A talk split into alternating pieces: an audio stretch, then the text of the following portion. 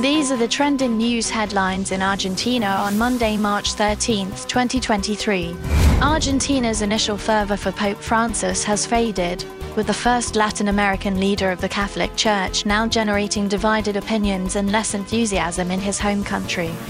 Despite still enjoying tango music, Francis has not returned to Argentina since leaving for the conclave that elected him in 2013. Analysts suggest he is keeping his distance to avoid being drawn into the political polarization that has divided Argentines over the past two decades. Reports from the Holy See's Secretariat of State advise Francis against visiting his home country due to the potential for conflict. Morocco's corn imports from Argentina are set to drop as the South American country faces the worst drought in over 60 years.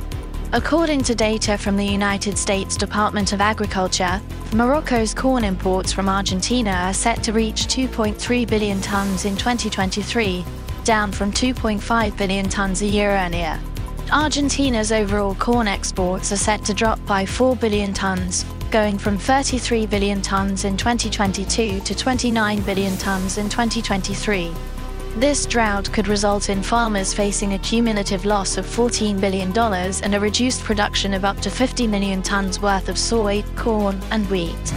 The Central Bank of Argentina has approved a new 2,000 peso banknote honoring two medical pioneers.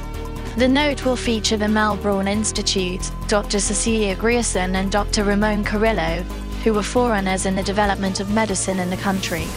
Dr. Grierson was Argentina's first physician and created the first nursing school in Latin America, while Dr. Carrillo was a neurosurgeon, neurobiologist, sanitary doctor, and Argentina's Minister of Public Health who worked to end epidemics of malaria, typhus, and brucellosis epidemics and drastically reduce the infant mortality rate. The Malbrán Institute played a significant role during the coronavirus pandemic.